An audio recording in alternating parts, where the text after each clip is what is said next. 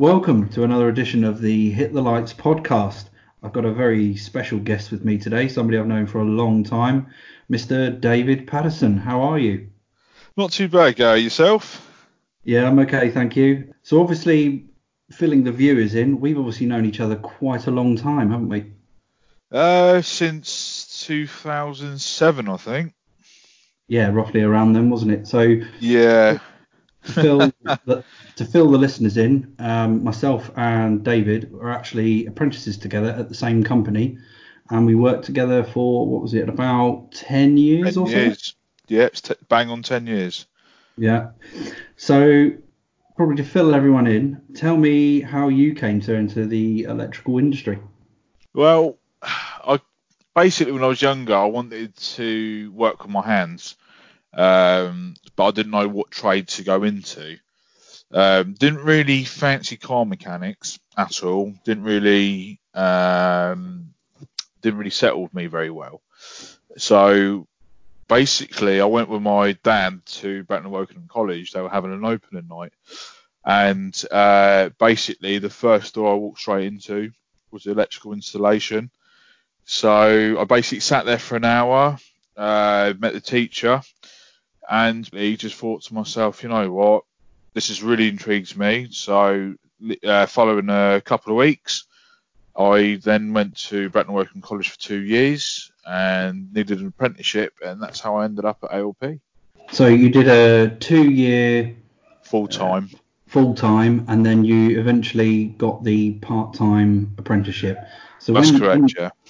So when you did the, or you went into the part-time apprenticeship, did you start back at square one again, year one, or did you go straight into year two or three? I went straight into year two because of the M V Q level three. Um, they thought it might be too much work to get that completed uh, within the year. So what they said is basically go back into year two, but obviously I didn't have to do the exams. So I spent only half a day at college once a week, um, just obviously doing like the M V Q, things like that, and um, once that was completed, that was that was it really. Went straight into uh, level three, and that's obviously when I had to take the exams because those were new exams, and obviously you're learning for your A M two installation and doing all the practices, the practical, yeah, stuff like that really, mate. So you say obviously when you kind of went into the college and sat down and electrical was the first thing That, that engaged with you. What was it that spoke to you about the electrical industry that made you want to go into it for a career? It, it's the science behind it. It's not what people think it is. It's, you can't just grab any cable and just wire it into anything. It's got to be cable calculated for the right amperage, uh, you know, for the distance, the volt drop, everything else. It's not just picking up a bit of copper tubing and just welding it.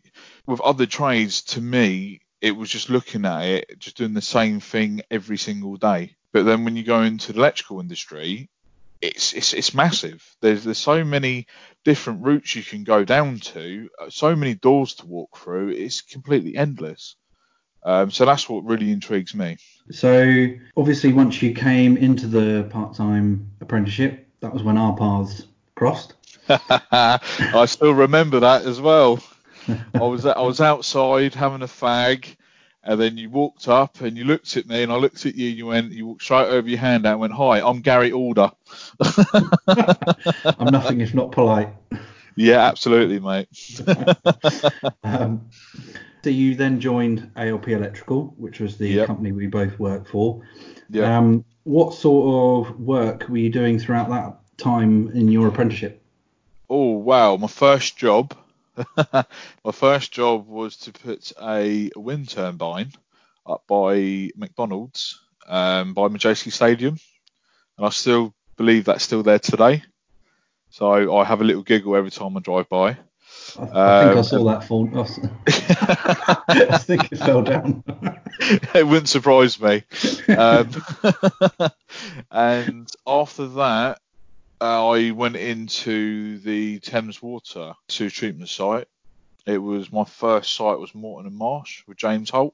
So once I started really understanding what was going on in Thames Water sites and the process, it just opened my eyes, because you wouldn't really know what happens when you flush your toilet to the water that comes out your tap. It was pretty incredible, really. And then because it was industrial, you got more hands-on work. Um, obviously, with your cable tray, your ladder racking, your armoured cables, your signal cables, everything. So it was just a completely different ball game, completely different to domestic. Did you get to experience any domestic during the, that early period of your career? A week, a week's worth in a house in Slough, and I did not enjoy it at all. What about that didn't you enjoy that you did enjoy with the industrial side? Um, well, it's a bit different, because when you, you have to deal with the owners of the house, obviously. Um, so when you tell them that you're ripping up the floorboards, they start questioning it. Uh, why are you doing that? Is it going to go back down? Is, it, is, is the floor going to squeak? It's going to have gaps in it. And you can only do the best you can do with that. You know, these floorboards are probably as old as the house. Um, and then you've got to, you know, drill your holes through all the joists. You've got to run all the cables in. And it's just, it can be so tricky. If if you can lift up the floor in or take a ceiling down to run all your cables in to, to do that, it's it's so simple. It, your life is so simple, but it's never that simple. And when the other thing that irritates irritated me about uh, working domestically is once you get to know them, the customer, they then start asking you for favours. Oh, could you just move that socket over a little? Could you just move that light switch to the other side, please, for us, if you've got time? And then they get funny when you ask for extra money, and then you, and then and then they get funny when you tell them the work you've got to do. Like, I've, okay, I can do that, but I've got to chase your walls out. Oh, why is that? Well, how's how's the cable going to get there? So, and you didn't really have that issue with the industrial side. If you're doing a new install, you've got all your ducting done. You've got the challenge of doing your containment, and the best thing I loved about that is it's going to be there for about twenty, thirty years or even longer than that. So your work is actually on display for people to come and have a look at. And that's what really done it for me, basically. So what do you think are some of the key skills that are required when doing industrial work over domestic then? The main thing is you've got to have an open mind. You've, you've, you've got to be willing to learn different things. That's that's that's what I think is the main is the main thing that you need. But it's it's endless. It's, you know, with your profit bus, you've got to do a profit bus course. You never even you you ask a domestic electrician, he wouldn't even know what that is. There's other there's there's the control side as well. Uh, you know, your flow meters, your ultrasonics, all of that. You need to you need to learn about all of that. Then you need to start trying to learn how an I C A section works in an M C C, all the controls. So yeah, it's yeah, a completely different ball game. Everything, yeah, completely different. Just, just for anyone listening who doesn't know what I C A is, that's instrumentation control and autom- automation panel. Um, so we were quite lucky in that we worked for a bespoke control manu- panel manufacturer as well. What were some of the elements that you ended up learning as a result of the diversity of installations that A L P was fortunate to give you?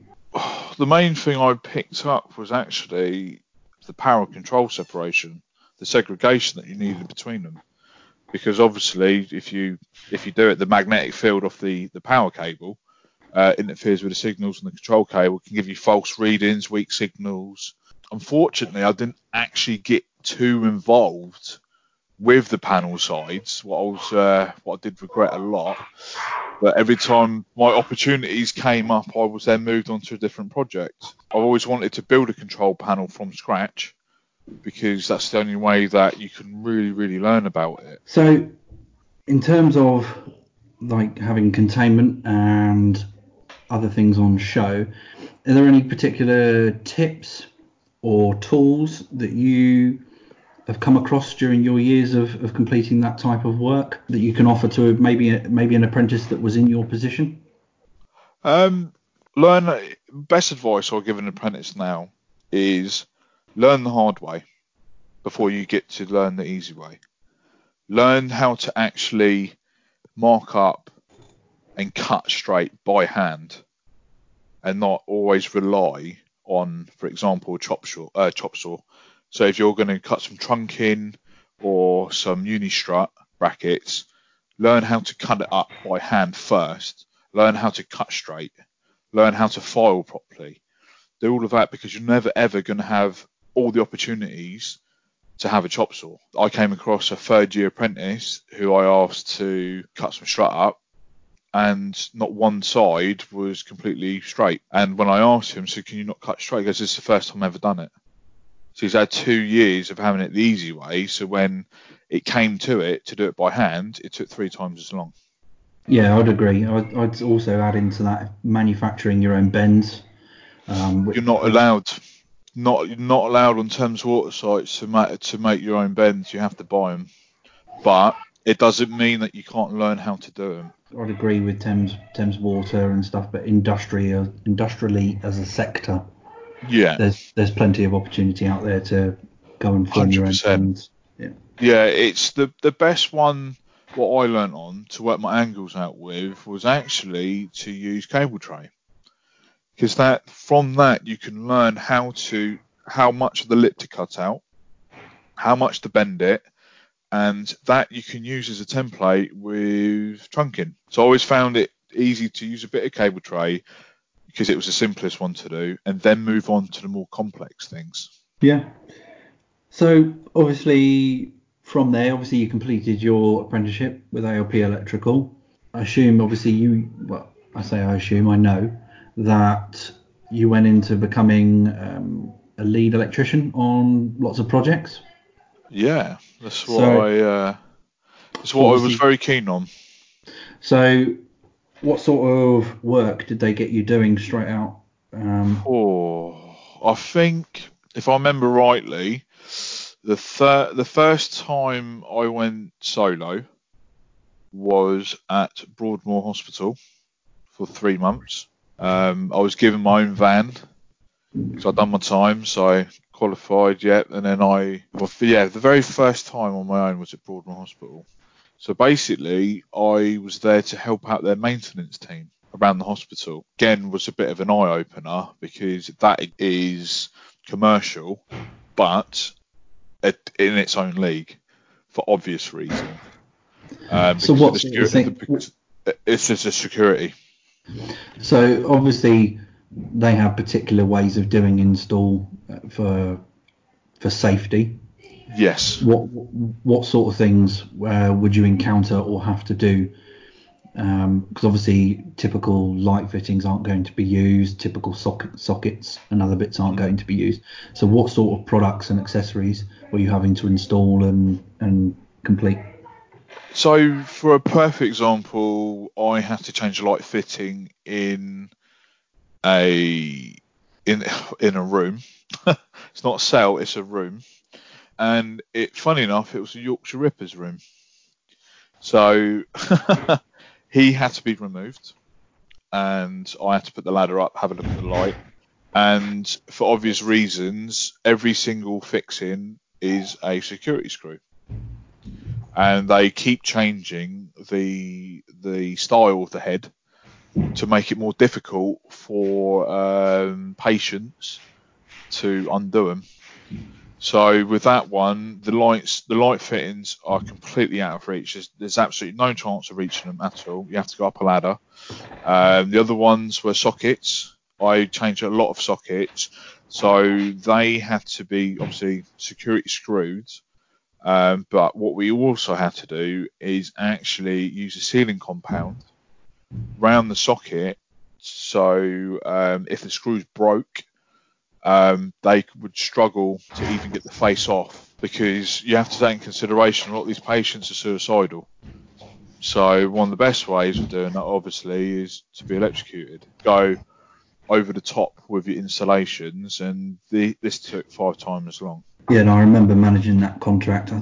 Obviously, they one of the other key elements with working in there, I remember, was the signing in and out of tools. Yes, that was basically what we had to do. I left my tool bag there uh, in the maintenance area.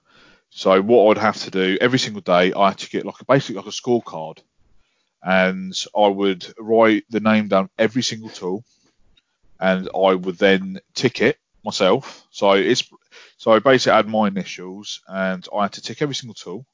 And I was taking round a full set of tools, so full set of screwdrivers, hacksaws, uh, tape measure, everything basically. And I would get stopped about five, six times a day, at least, minimum. Um, and what would happen, security guard would come up to you and go, can I, have, can I see your scorecard? I was like, yep, okay. And you would have to have your scorecard on you at all times as well. And they would literally look through every single bit of kit you've got. Yeah, I remember one particular incident um, at another hospital that we were servicing where one of the patients actually grabbed a screwdriver off the engineer and obviously tried to assault. And yeah, it certainly becomes a high pressure situation when you've got absolutely. mentally unwell people, you know, uh, with, with sharp objects. Yep, absolutely. The the best advice I was given is if you see someone coming towards you, you put your tools in your bag straight away. Um, I had a tango with me anyway, who is someone who was escorting me at all times. Because um, obviously I had clearance, but I didn't actually work for them, if that makes sense. So what you have to do is quickly pack up your tools, put your tool bag behind your legs, and put your back to the wall.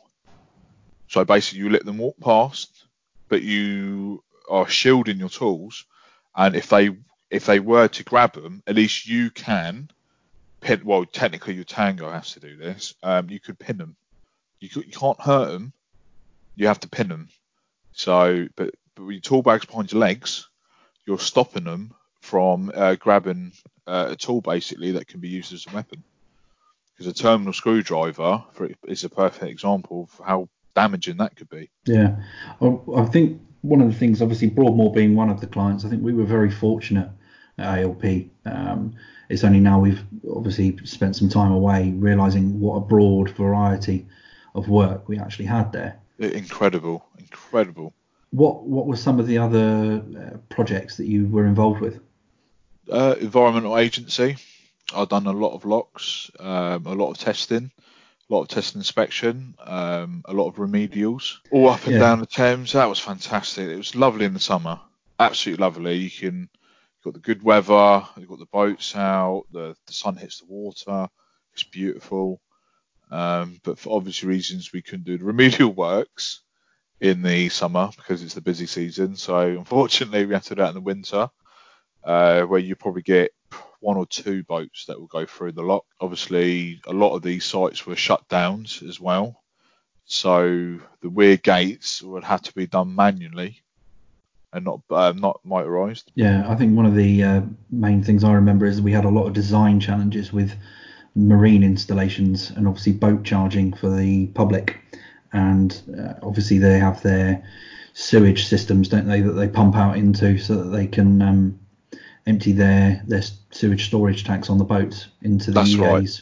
And I can remember having a lot of issues on those with discrimination of R C Ds and feeding off very old installations that were already R C D'd, didn't have the right time delays, et cetera, uh, you know, yeah. T T arrangements, and having to shut down quite a lot of locks and weirs to put those right um, was not difficult work, but it certainly was long days, weren't they? Yeah, absolutely. But you didn't mind it because if the weather was nice, you're happy. Well, that's me anyway. Yeah, I think that's probably everyone if the sun's shining. One of the other large projects, obviously, we worked on um, was Aldermaston in Reading. Wow, yeah. That was uh, that was some project, wasn't it? That was doing a uh, fire alarm and P A install. It was, yeah. I think I've spoken about it before, and I don't think we learnt a particular amount, and we actually struggled with our M V Qs on that because that was during our apprenticeships, wasn't it? Yep, we had to get a letter signed and confirmation through uh, to the college saying that we could not take photos because of for security reasons. It's a M O D site, so yeah, no phones allowed at all. And if you did get caught with a mobile phone, you were moved off site. Your phone was taken. It was then scanned, um, and they would look through all your history, all your phone call histories, all your messages, everything. So they would find absolutely all your details that you've done through your phone. So we had to check him in every single day. mm. Yeah, I remember that. That wasn't a fun time. I don't. I didn't enjoy that job at all. With the the amount of hours in darkness, and then essentially during the winter winter months, just coming yeah. in darkness, working in darkness, leaving in darkness. uh, that was but I. Um, but I do have a funny memory of A W E. Go on then. I do remember someone having lunch with me in my car, and then was too lazy to take their bag back to their car. And this was on a Friday, so they thought, oh, I'll just leave my backpack by your car and we'll grab it later. And then when we came out to leave work, we weren't allowed out the building because they found a, uh, a ba- an unattended backpack. And I think we both know who the owner was, wasn't it? You live and learn. You live and learn. Do you want to tell the listeners or do you want me to do it? Uh, Yeah, it was some dodgy apprentice, I think it was. With initial G E A, we'll just leave it at that. Do you know? Do you know what? I completely forgot about that. That was so funny. Just two armed police officers, like everyone stay in as a possible bomb uh, bomb threat in the car park. Someone left an unattended bag. Oh, was it next to a Rover twenty-five by chance? Yes. Why? Do you want to uh, go and have a word with them, Gary? There were some lethal sandwiches in there. That was about it. uh. So yeah, so obviously years went, years rolled by, and your hair got thinner, and yeah, the... absolutely, absolutely. The stress came with it. Exactly. Yeah, I mean that's probably a valid point. So do you want to like maybe explain a bit about the stresses of taking on responsibility? Um, yeah. So how I see it, this is me personally. This might not be for everyone, but you want to do a good job. And that come, it does come with a lot of stress, and you're dealing with the client head on. You know, you're the electrical supervisor on site. You're you're the go-to guy. You know, you haven't got someone in the office to always be there to deal with issues or talk about extra stuff like you've you've got to do it, basically. And obviously, you're running a team, and you know you're responsible for the health and safety. You're responsible for them to be busy. You're responsible for them to be learning. So it, it can be challenging.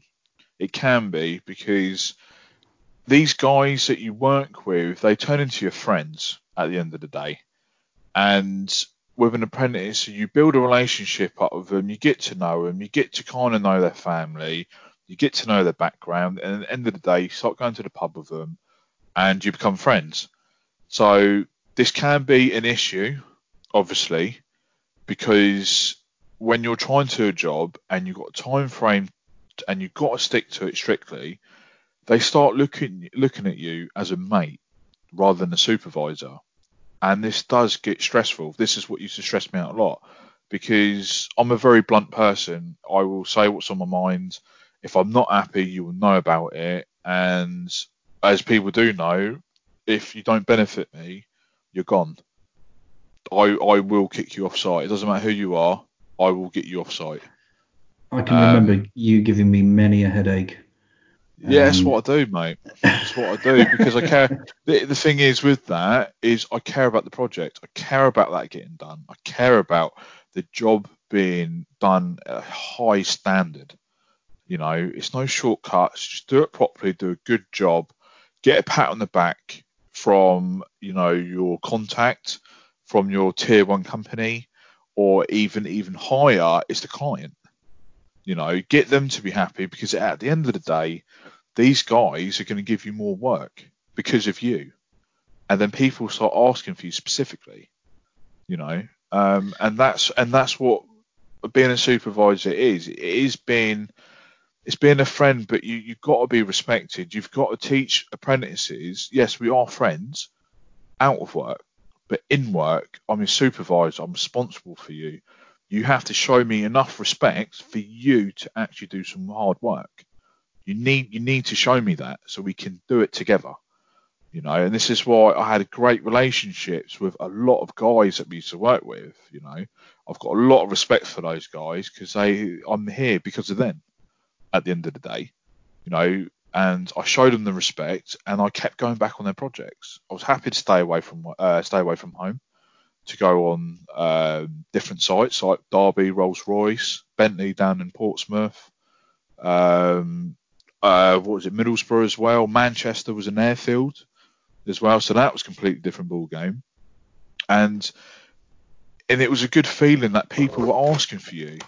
They will ring you up, uh, you know, and ask you. Not they won't let the the boss ask you. They will come to you first and say, "Hey, look, I've got this job. I need someone who's hardworking, and you fit the bill. Are you up for it?" So, so kind of in that answer is the stress is obviously supervisor, but it's also some really good advice for apprentices. When mm. someone has a go at you, don't take it personally at all. Just, just literally wait until the end of the day, and your chemistry with the with the your supervisor will be completely different. You'll be going down the pub with him, having a chat like nothing happened that day. But then at work, it will go back to how it was. So obviously, just put your head down, work hard, and not only are you making your life easy, but you're making the supervisor's life a lot easier as well. Because I, I was a working supervisor. I wasn't. I didn't like sitting in the office all the time at all. Hated it. Unless I was doing paperwork, I couldn't stand it. I needed to get out, do some work. So when I took over Becton, what was a massive project for us, I was a working supervisor. So mm. I had my I had my team, and we completed the job, and it ended up being a very, very good installation.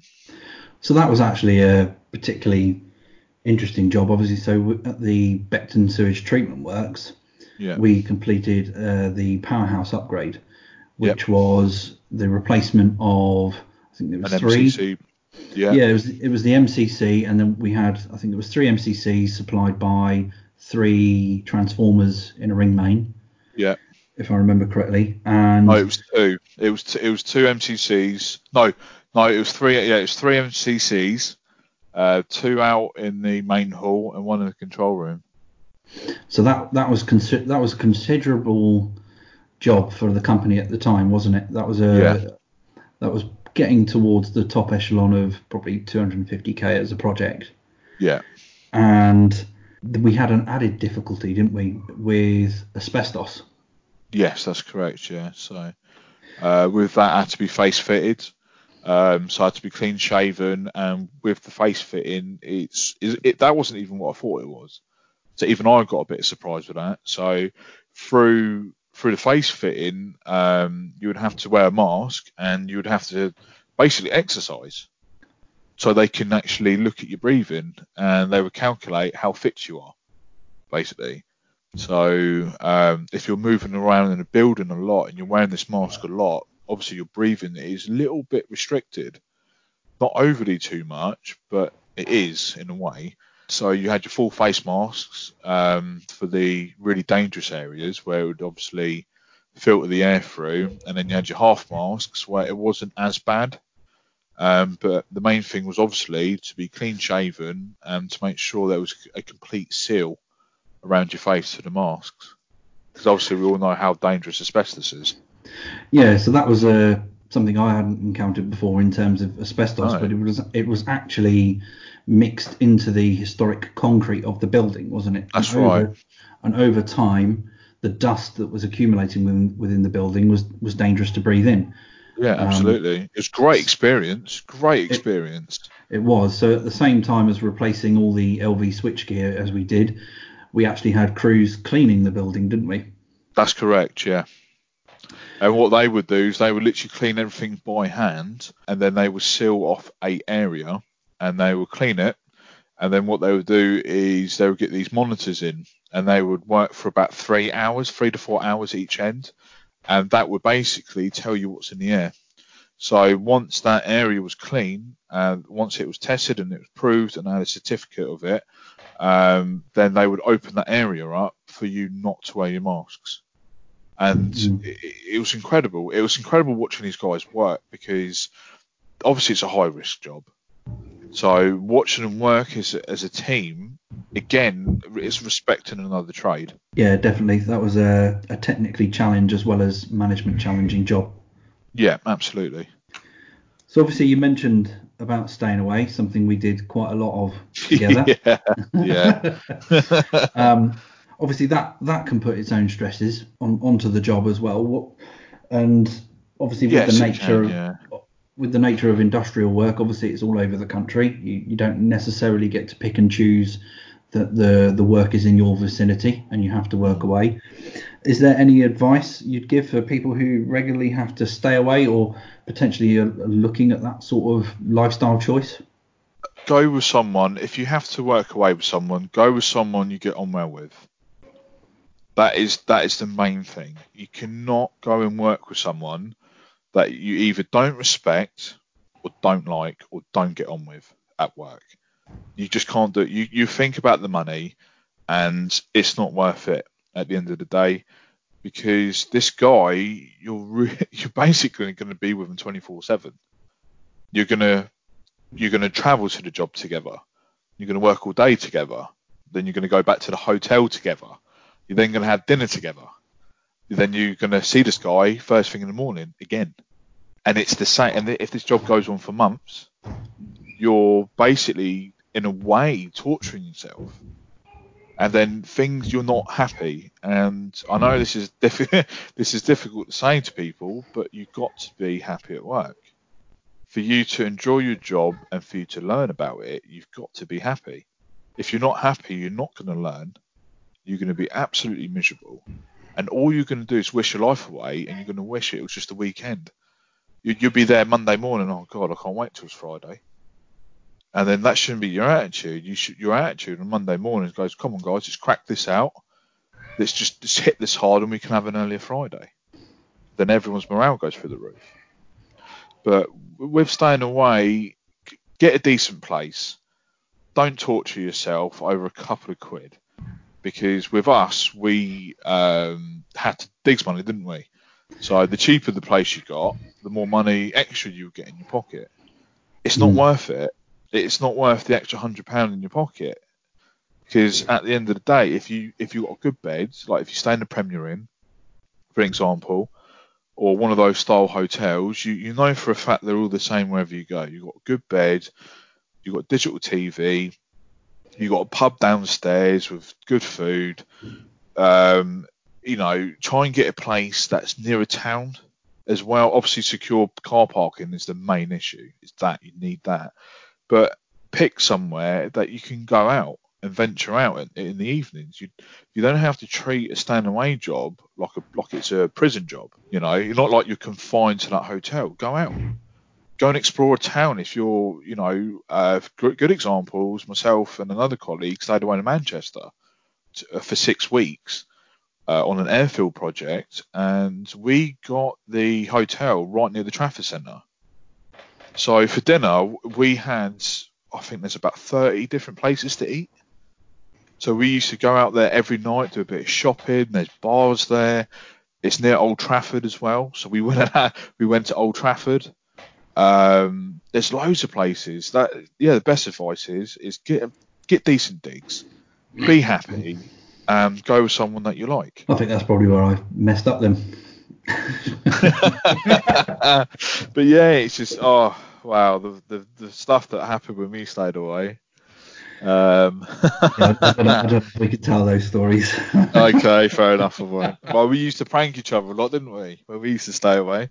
Yeah, I, I remember. Generally, it, it was mattresses against the doors. If you that's it, yeah. yeah. The bed out in the corridor. Yeah, that sort of thing. yeah, um, yeah, for good times. So obviously, you talk about being happy. Then, so what do you enjoy most about the electrical industry? It's learning. You just you're just learning every day. You get to meet new people, and another good thing is is that you see that person again. On a different job.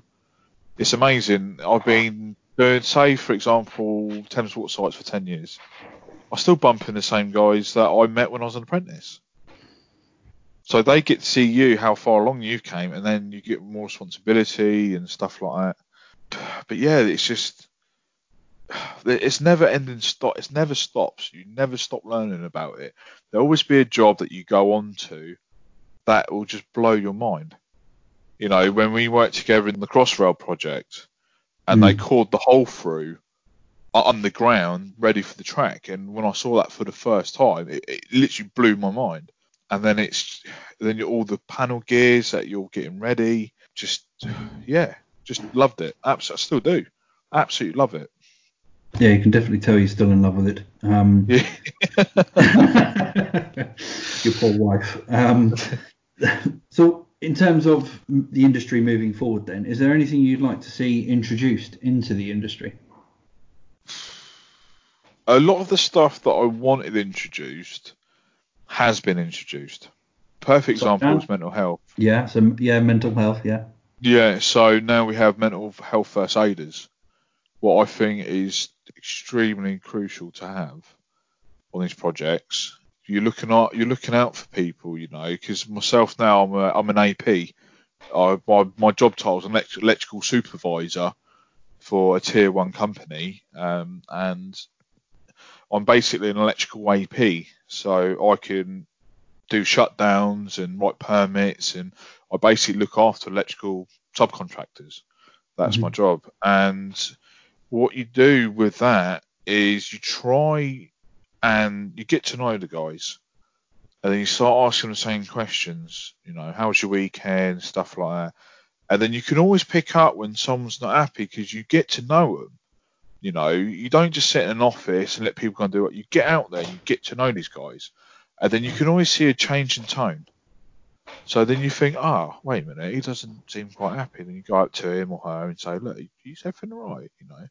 And then they, because then you got to know them, they they can say, they will come out with anything, you know. Oh, my, for an example, family member's gone into hospital, and then you're like, okay, well, what are we going to have a chat about? Let's go and walk round site. Um, I'll show you this other job, and you know we'll we'll go and have a little chit chat round site. If anyone asks, I've just showed you another job to do. Uh, I have done this before, uh, where I did walk someone across site, and I just had a bit of a heart to heart. And at the end of it, it's nice knowing from them that they can trust you with things, and obviously that's good for their mental health. Um, because it is quite surprising, the the the construction industry has the highest suicide in the U K for mm. mental health. Uh, I'm not saying it's work related, but these guys do work in the construction industry. So that was the main thing I did want to see brought into the industry, was that. Okay. Um, yeah, no, and we've both been directly affected by this, haven't we? With the late passing of our former owner and employer. That's correct, yeah. That's correct. Um, yeah. So if I, if I fill in the audience on this, obviously the company uh, was going through some financial issues, which I've spoken about before previously, and unbeknownst to myself and the other project managers and directors, the company was actually going into liquidation. And it was only once I was informed by our owner that we fully understood the extent of what was actually happening with the company, um, because he had kept everything to himself emotionally and financially associated with the company. In the days that followed after that announcement, obviously his demeanor diminished, and obviously being a multi-millionaire, I never thought twice about his mental state. I always yeah. thought, okay, he's got a few million in the bank, he he's got a lovely home he can go to, and his his career uh, is over for, for for him, and he can go into a lovely retirement. The rest of us have got to kind of look onwards and upwards, that we're only at the beginning of our career. Um, and it was only in the days that followed that we found out he passed away, and I obviously in shock, but the first thought that came to my head was, why didn't I say anything to him? Yeah. Um, I obviously saw how down he had been, and I never really spoke to him to say, how are you? Yeah. Um, which is something I regret, but I think you should don't regret it. Just learn by it. That's what I would t- tell people. Don't don't regret in life. Because you start regretting one thing, you, you next thing you know, you're regretting a hundred decisions in your life. Live, just yeah. le- learn from it. And now the thing is, how you've said that, is now when you see someone who you think is going through something, you will stop and you will say to them, are you okay? Mm. You know? So yeah. yeah, don't don't don't regret it, mate. Just just you have to you have to take. It's one thing we all did, because this guy was absolutely lovely. You know, obviously because of his wealth, he travelled a lot. So mm. I was just thinking, I would stump him on my honeymoon. I thought, you know, he came straight up to me and goes, Dave, so where, where are you going on your honeymoon? And I just thought to myself, yeah, he's never heard of this place. It's a small little island. Oh, in Antigua. Oh, lovely place that. Yeah, we've been there a few times. mm, so yeah. I used to actually ask him for advice where to go on holiday. Mm. Um, and he gave me advice to go to Cuba. And I went there, took my wife there for her thirtieth. Um, and it was great. Absolutely great. So, yeah. Yeah, I don't think there'd be a bad word said about him. Um, he obviously supported the company through thick and thin, and yeah. it, it was a it was a shame the way everything ended, because I think Absolutely. really, even though everything's changed probably for all of us that were working there, we were I considered it a family. Yeah, absolutely. And even even with all the arguments like families do, we always still got around at Christmas. We all still had a laugh and a joke, and you know, I, there weren't there weren't very many bad times.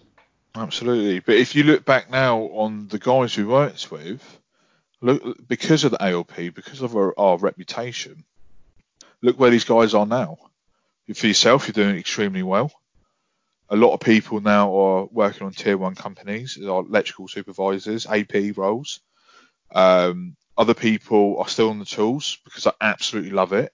They just can't get away from it, and that's all because of A L P. This is because of the team we had, because of everyone with the relationship they had. You know, there was a lot of respect and there was a lot of love at A L P. You know, we we showed that by we used to go out for breakfast every Friday. It was like our own, like it's like it was like religion, that we had to do it. It's just one of those things.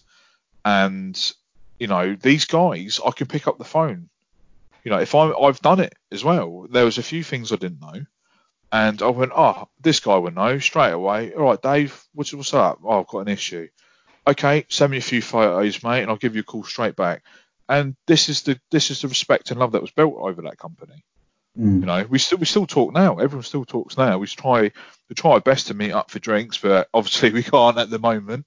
Yeah, we're all locked away. So after I after we've uh, poured our hearts out, I've got one final question. Yep, go for it. What's your favourite movie? Right, I had to really think about this because I, I love a lot of films, as you know. Um, I'm gonna I'm gonna take a stab, and I bet it's a Marvel you, you, film. Yeah, no, no, but really? You will get it. No, but you will get it. It's gonna be Dark Knight or something, isn't it? It is gonna be the Dark Knight. It is. It's the first film that popped into my head. Yeah. When I thought about it. Yeah, it is The Dark Knight. It is my. F- I've watched the film probably about thirty times. Tell tell me why. See, the dark. What I really enjoyed about The Dark Knight is that you are taking a comic, you are taking a superhero, and you are taking a villain, and you're trying. What Christopher Nolan done is he brought them into our reality. So nothing was too far fetched. Everything that was in the films. You can do. You had the technology to do today, basically. So, you know, the Batmobile, for example, was just a tank on wheels. They probably, the U S government probably got one of these in design anyway. So, and obviously, Christian Bale, hands down for me, is the best Batman. Okay, it, that would upset a few people, I know. But he pulled the character off very, very well. His fighting technique in it was very, was very good. Um, did he do his own stunt then, did he? Yeah, he done his own stunt. So, well, that's more Batman Begins, that one. But yeah, he did do his own stunts. So in Batman Begins, when he's actually up on the wooden logs training, he was actually doing a Rocky. He was actually doing that. And the things what people don't actually realise is that he lost one hundred fifty pounds for The Machinist. So he was basically anorexic, ribs showing everything. Then he went straight away after that film and put one hundred twenty pounds of muscle on. Mm. So Christian Bale, hands down, is one of the best actors we've got at the moment. Heath Ledger's Joker is still the best Joker, in my opinion. Joaquin Phoenix did a wicked job, absolute incredible job. Jack Nicholson done a great job on his uh, like a, a D C comic version of the Joker, as a comic mm. book version. But Heath Ledger's Joker was just like what you would imagine him today. And the thing he had, what no one can beat, and this is because he's the best Joker, is the fear factor. So when you look at him, you, you're you're cacking it. You know you're messing with someone who is just going to end you and laugh about it. He just, there's a clip in the film what people don't actually know. So when he goes up to Crash's party to find Harvey Dent, he walks in and Michael Caine sees him for the first time. And if you see, if you watch it, you see Michael Caine's face. Just he's shocked. He's he's froze in his feet because this was the first time he actually saw Heath Ledger in makeup. And I'm a massive, I'm a massive fan of this film. I actually own the film script used in that film, and it has been signed by everyone, including Heath Ledger. What is just, so I've got a bit of film history basically. And what's cool. actually funny and a good fun fact is actually this is the fourth rated best film on the I M D B on the I M D B data as well. I'm slightly regretting this question because you're going on more than you talked about the industry. you, you asked me why I like it. Yeah, I know. I don't. I don't get bored of it. It's a film that I can. I can keep putting on, and it's just you see his acting skills, just incredible. Yeah, incredible. And on that note, thank you very much for your time. No, thank you. I really enjoyed it. Really, really yeah, did. I'm sure we'll have to um, get you on again and tell some more stories. Absolutely, mate. I'd be more more than welcome to do that. Um, I could think of a different film for the next uh, podcast.